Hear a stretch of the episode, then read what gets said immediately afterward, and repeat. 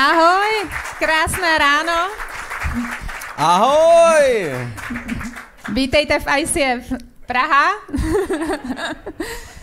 Když řeknu jaro 2004, co si tak vzpomeneš? Ty máš rád čísla? No jenom k tomu videoklipu trochu, eh, bylo by potřeba trochu upravit, protože to vypadá, jako kdyby všichni byli krásnější a krásnější. A Ty že ty taky, no. opravdu ty, ty nejlepší věci začaly až teprve, když můj tvá, moje tvář zmizela, takže... My jsme tě poznali tam, neboj. takže když si vzpomeneme eh, Jaro 2004. na prvním místě, všechno nejlepší, 15 let. Vše- Všechno nejlepší. 15 let je krásný věk. Už se začínají dělat ty. Ne, Na, na tváři, ne? pupínky. V 15 letech. To už se lidi vdávají skoro žení. A my, když se podíváme zpátky na, eh, na rok... eh, na který to byl? 2004, protože něco muselo předcházet tomu, než se začalo ICF Praha, že? Tak trošku ještě bylo práce předtím.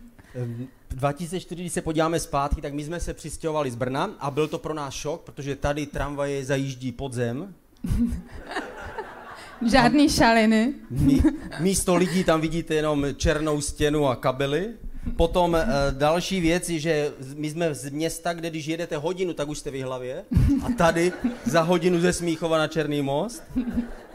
A třetí věc, eh, tady, když se, když se člověku řekne, pojď se mnou, uděláme dobrou věc, tak on řekne, proč? Na to jsme nebyli zvyklí. Museli jsme se učit zpívat, ne. Takže to bylo předtím, než jsme vyhlásili ICF Když jsme Praha. se přestěhovali do Prahy, ano, pak, eh, pak, když si vzpomínám, já totiž moc se zpátky nedívám eh, a moc se těch vzpomínek nemám, mám jenom takový jako záblesky vždycky, protože to byla jízda. A první jeden záblesk mám, když jsme byli v Curychu s Honzou, s Honzou Sklenářem poprvé a přišel za námi Leo Bigger s jogurtem a, a řekl nám, já vůbec nevím, jestli jako v Rusku se to dá dělat. Jako, jo." Takže jsme věděli, to je to správné hnutí, tady budeme, tady budeme vyčnívat. Potom eh, další si pamatuju, záblesk, když jsem v McDonaldu eh, na začátku, my jsme měli skvělý hudebníky, teďka taky, jo? Ale na začátku my jsme měli skvělý, a já jsem je přemlouval, aby se k nám přidali. Oni jako váhali ze začátku, říkali, no, my nevíme, jestli se přidáme. A jeden z nich, nevím už přesně jeho jméno, Antl nebo nevím, ale... A se mě ptali, jestli za to budou dostávat peníze. Já jsem říkal, jasně, jakmile, jakmile bude 500 lidí, tak budou peníze. No a to jsme splnili. Všechno je to zadarmo zatím. tak a co tobě Mně se líbí připodobnění, určitě jste četli v Bibli o tom, že eh, boží plán záchrany byl pro národ Izrael, pro pokolení Abrahama, Izáka, Jákoba. A my jako pohanské národy, nebo většina z nás asi nejsou z pokolení Abrahama, my jako pohanské národy jsme eh, díky Bohu mohli být naroubováni na tu poctivou olivu. V Římanech v 11 je to hezky popsaný. A je tam i popsaný, že můžeme čerpat eh, z kořenů té pravé olivy, dokonce z tučnosti té olivy. A mě to eh, hezky evokuje to, že my jako ICF jsme se naroubovali na ICF Curych, protože to hnutí, určitě jste si všimli, je hodně plodný, má hodně nových církví v německy mluvících zemích, v, v Německu, hlavně ve Švýcarsku, ale my jsme se tam taky přiroubovali a jsme moc vděční za to, že můžeme čerpat z toho movementu ICF, protože je určitě moudrý být součástí něčeho většího a vidíte to ovoce sami. Wow, hluboký. Hm. Zatleskáte jí. Ne.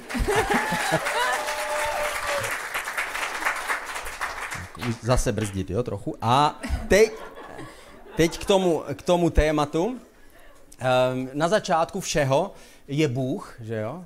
Číst Bibli bez toho, že Bůh je, tak je zbytečný, protože tomu člověk úplně neporozumí. Stejně je to s církví.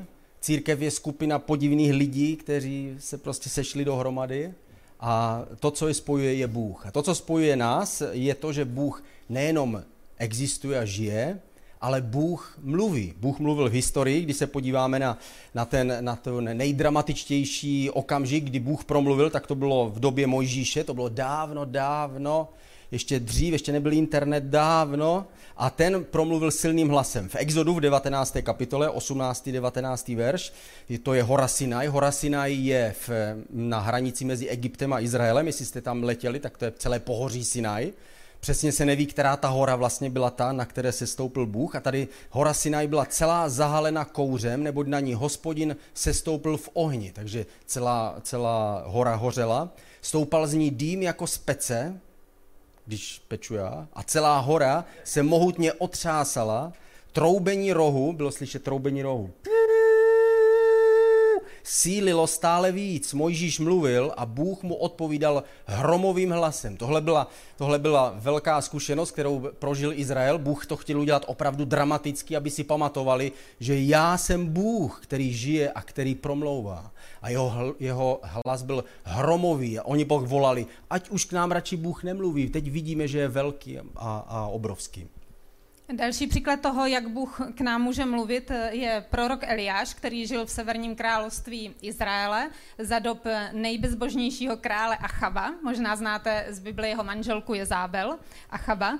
A tehdy Bůh poslal období tříletého sucha a Elia, Eliáš chtěl, aby k němu Bůh promluvil, protože musel prchat, chtěli ho zabít a šlo mu vyloženě o život. Ale Bůh k němu promluvil už ne tím hromovým hlasem jako k Mojžíši, ale tichým hlasem, který musel, kterému musel Eliáš pozorně naslouchat. Pojďme si to přečíst v první královské 19. kapitole, 11. 12. verš. Bůh mu řekl, vystup nahoru a postav se před hospodina, neboť tudy projde hospodin. V tom se strhl mohutný a prudký vichr, který rval hory a tříštil skály před hospodinem. V tom vichru ale nebyl hospodin. Po vichru přišlo zemětřesení, ale ani v něm nebyl hospodin. Po zemětřesení přišel oheň, ale ani v něm nebyl hospodin. A po ohni tichý, jemný hlas. Ale my nežijeme v době starého zákona, my žijeme v době, kdy Ježíš Kristus za nás zemřel a máme přístup k trůnu boží milosti.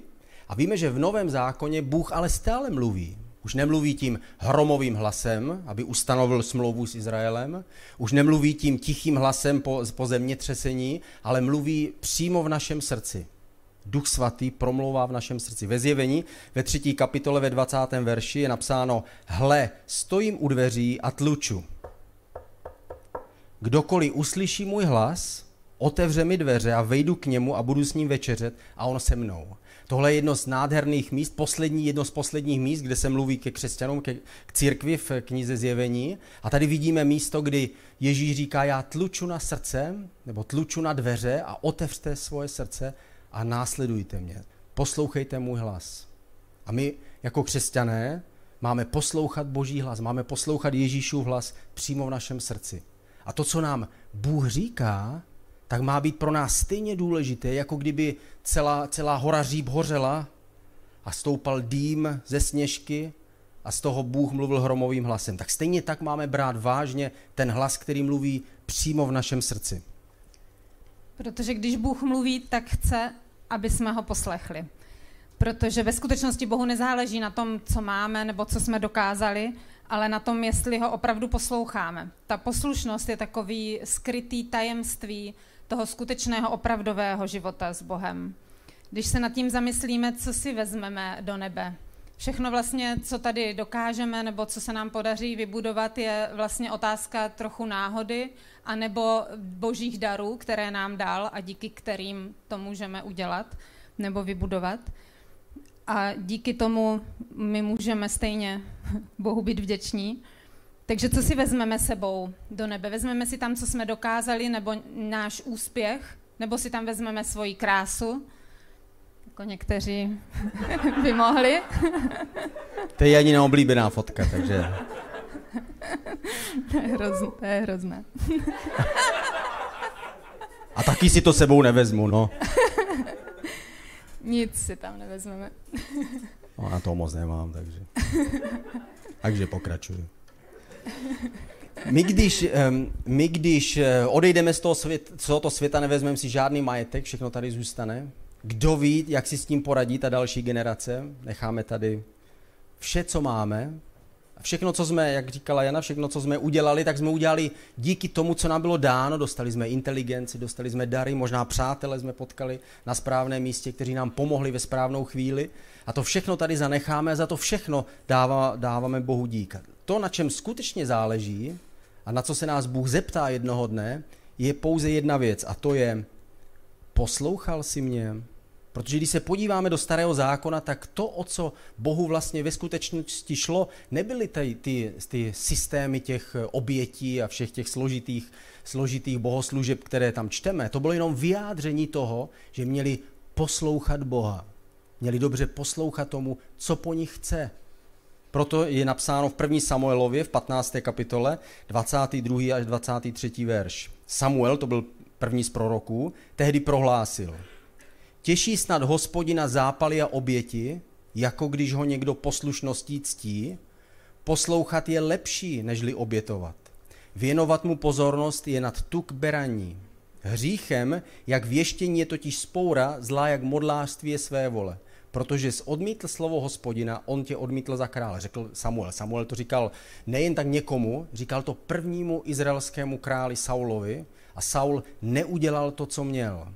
Nezjistil si, neujistil se, co Bůh vlastně po mně chce. A bylo to tak málo. Ve skutečnosti je to tak málo, co Bůh po nás může chtít. A pro mě a pro tebe je dobré, aby jsme ho poslechli, kdyby to byla jenom jedna věc v našem životě. Nám někdy připadá, že Bůh po nás bude chtít obrovské věci a když jsem uvěřila v 17 letech, tak jsem, mě trvalo chvilku, než jsem se rozkoukávala, pak jsem šla na rok na biblickou školu a měla jsem představu, že to povolání přijde jako ve stylu odjeti na misi do Číny a tam zemřeš někde, jako podzemní církev. A řešila jsem to, určitě jsem chtěla být Bohu vydaná, ale potom mě došlo, že vlastně Bůh nechce po nás takovýhle velký věci, protože nejsou žádný obrovský a malý věci. Jako se říká v divadle, není malých rolí. A Bůh po nás chce možná jedinou věc, možná chce po tobě, aby schodil tady do církve celý život, byl v tom věrný, pomáhal tady a Bůh to ocení, protože Bůh miluje věrnost, on sám je hrozně věrný, nejvíc, jak může být a proto chce i od nás tu věrnost.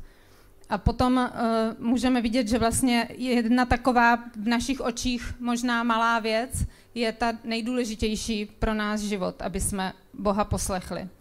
Jirka, když za mnou přišel uh, na jaře nebo na podzim, že uh, toho roku, jak jsme o tom mluvili, 2003, že se chce stěhovat uh, do Prahy, tak první nešel za mnou, protože věděl, že se mi to moc nebude asi líbit, že tam nechat přátelé, rodinu a vš- práci, kterou Ne, to byla jenom tako, jako strategie prostě.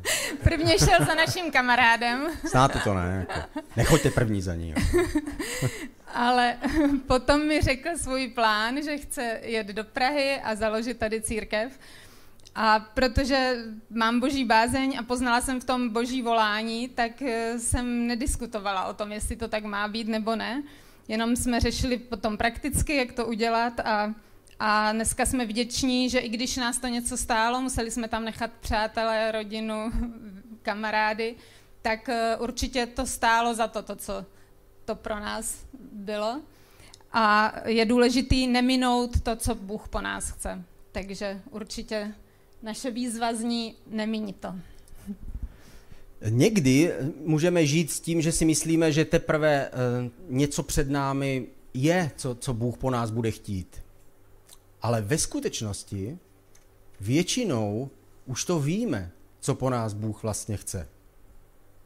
A to, na čem záleží, je, jestli budeme celý život v poslušnosti dělat to, co On nám ukázal.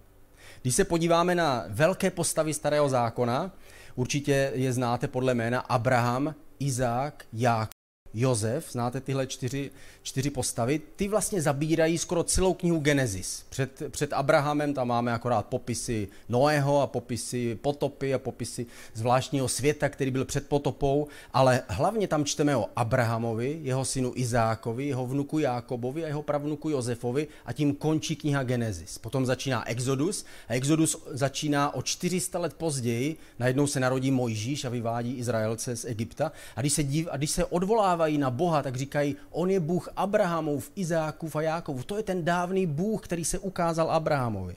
A když přemýšlíme o těchto velkých mužích starého zákona a knihy Genesis, tak si říkáme, po nich Bůh chtěl určitě něco velkého.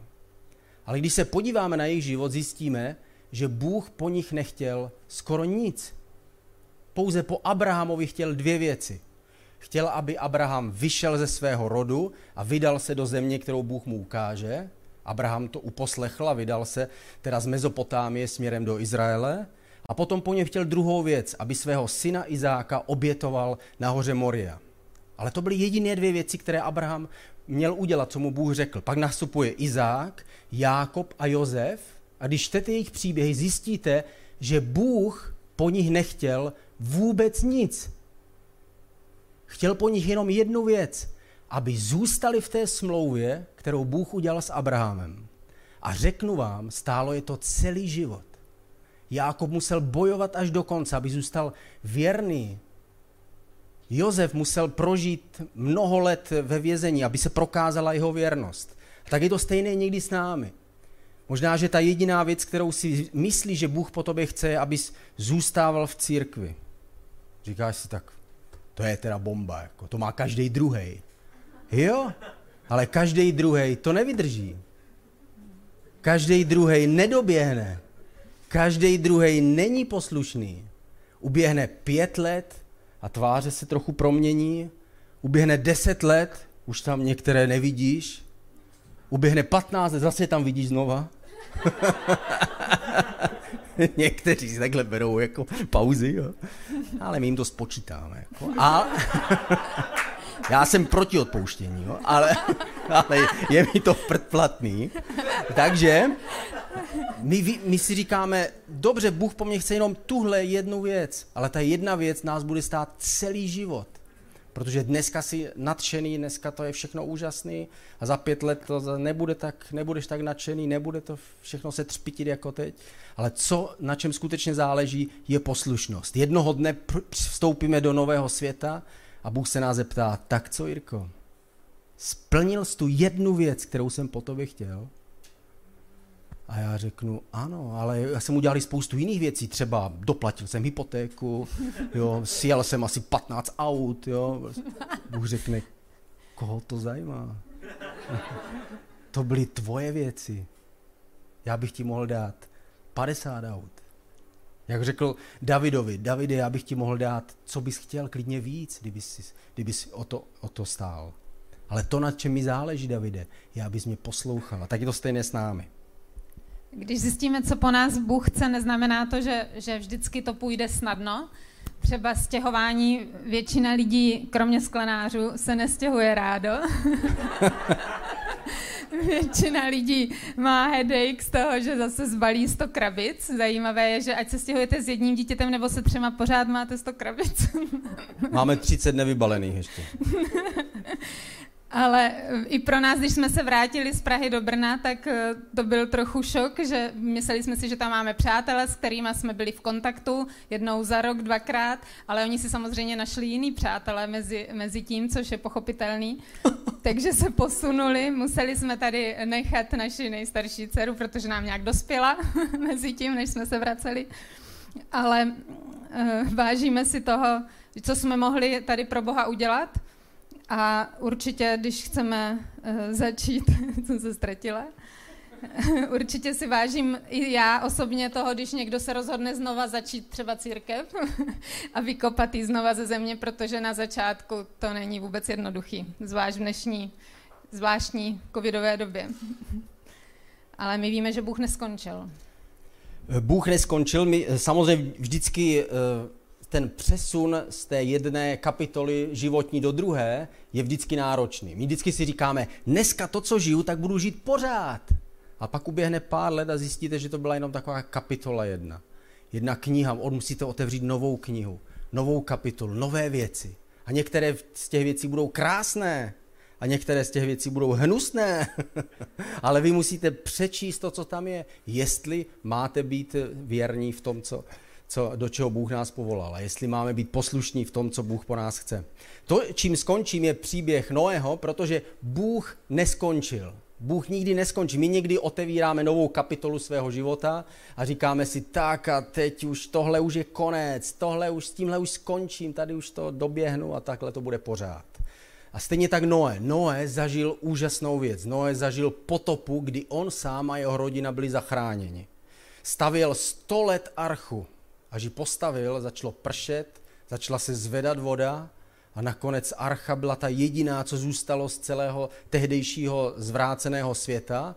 A Noé vystoupil z archy do nového světa. Musel čekat sedm měsíců, než znova, znova vyrostla vegetace, než znova, znova mohl být vypuštěn na zvířata. A ten, ten nový svět byl jako když Adam byl stvořený v zahradě Eden. Celý svět byl jako jedna nová zahrada. On vystoupil z té obrovské archy. Víme, že tu, ten, ta archa měla obrovský, obrovské dveře, které nemohl zavřít člověk, ale zavřel je za Noémem Bůh.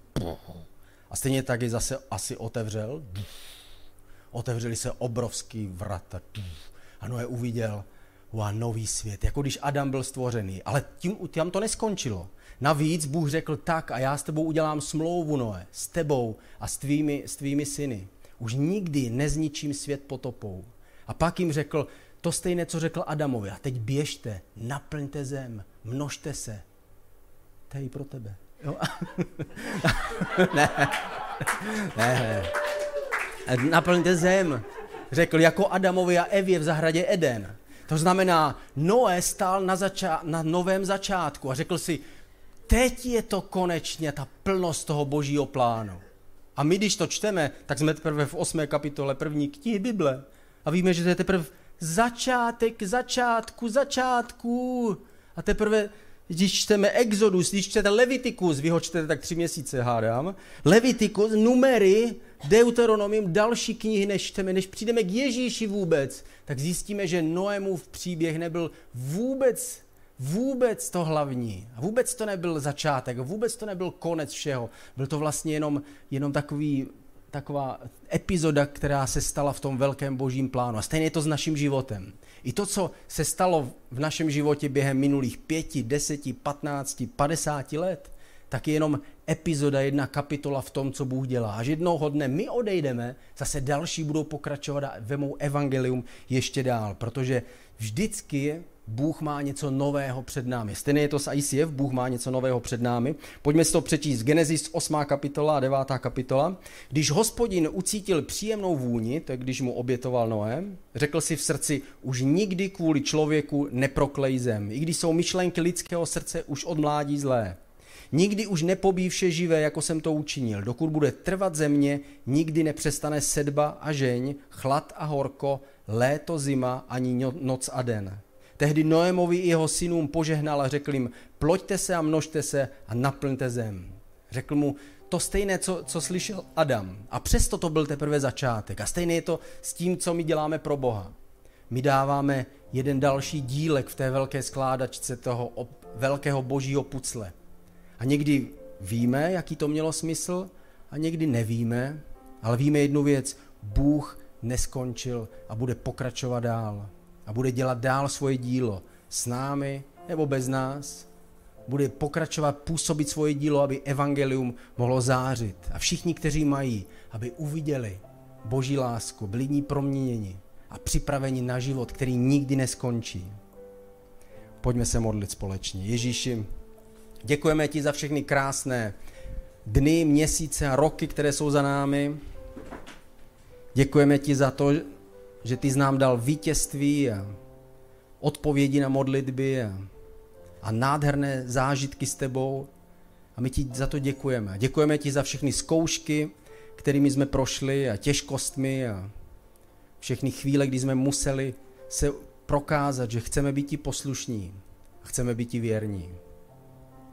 Tak ti děkujeme za všechno, co bylo a modlíme se ve tvé jménu. Díky Ježíši, že jsi s náma ještě neskončil. A dej nám, prosím, sílu pochopit, co je před náma. A prosím tě za všechny, kdo jsou tady nebo kdo nás slyší, abys nám ukázal každému z nás, co od nás chceš v našich životech, a abys nám dal sílu vydržet až do konce našeho života, i když nás to bude možná něco stát. Díky, pane.